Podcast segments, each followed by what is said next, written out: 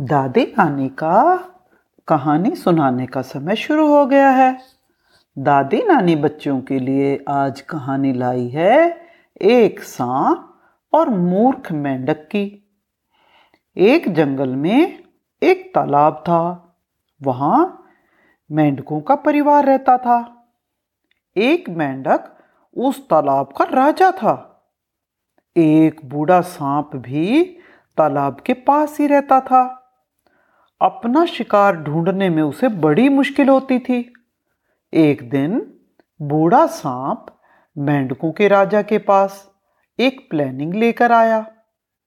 मेंढकों का राजा सुनकर बहुत डर गया। सांप बोला, महाराजा, डरिए नहीं, मैंने मेंढकों को मारना बंद कर दिया है। मैं आपकी और आपके परिवार की सेवा करना चाहता हूँ।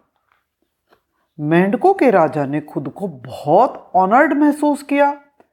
मेंढकों के राजा ने सोचा, सांप तो उनकी कितनी इज़्ज़त कर रहा है। उसने सोचा, इतना पावरफुल इतना शक्तिशाली दुश्मन मेरा सेवक बनना चाहता है, मेरी सेवा करना चाहता है। ये तो बहुत ही खुशी की बात है।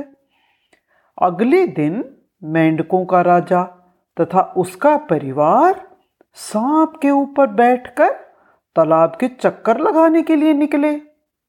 राज परिवार को अपनी पीठ पर सवार करवाकर सांप धीरे धीरे रेंगने लगा। मेंढकों के राजा ने पूछा, तुम इतने धीरे क्यों चल रहे हो? सांप बोला, मैंने कुछ खाया नहीं है, क्योंकि काफ़ी दिनों से मैंने शिकार करना भी छोड़ दिया है।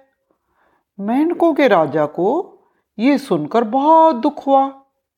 उसने आज्ञा दी, अब से हर रोज सांप के भोजन के लिए एक मेंढक दिया जाएगा। कुछ ही दिनों में सांप ने तालाब के सारे मेंढक खा लिए। सिर्फ़ राजा की फैमिली बच गई। अब तो राज परिवार ही वहाँ बाकी बचा था। बस सांप ने एक ही झटके में उन सबको भी निकल लिया। और मूर्ख मेंढक ने खुद मुसीबत को अपने घर बुलाया।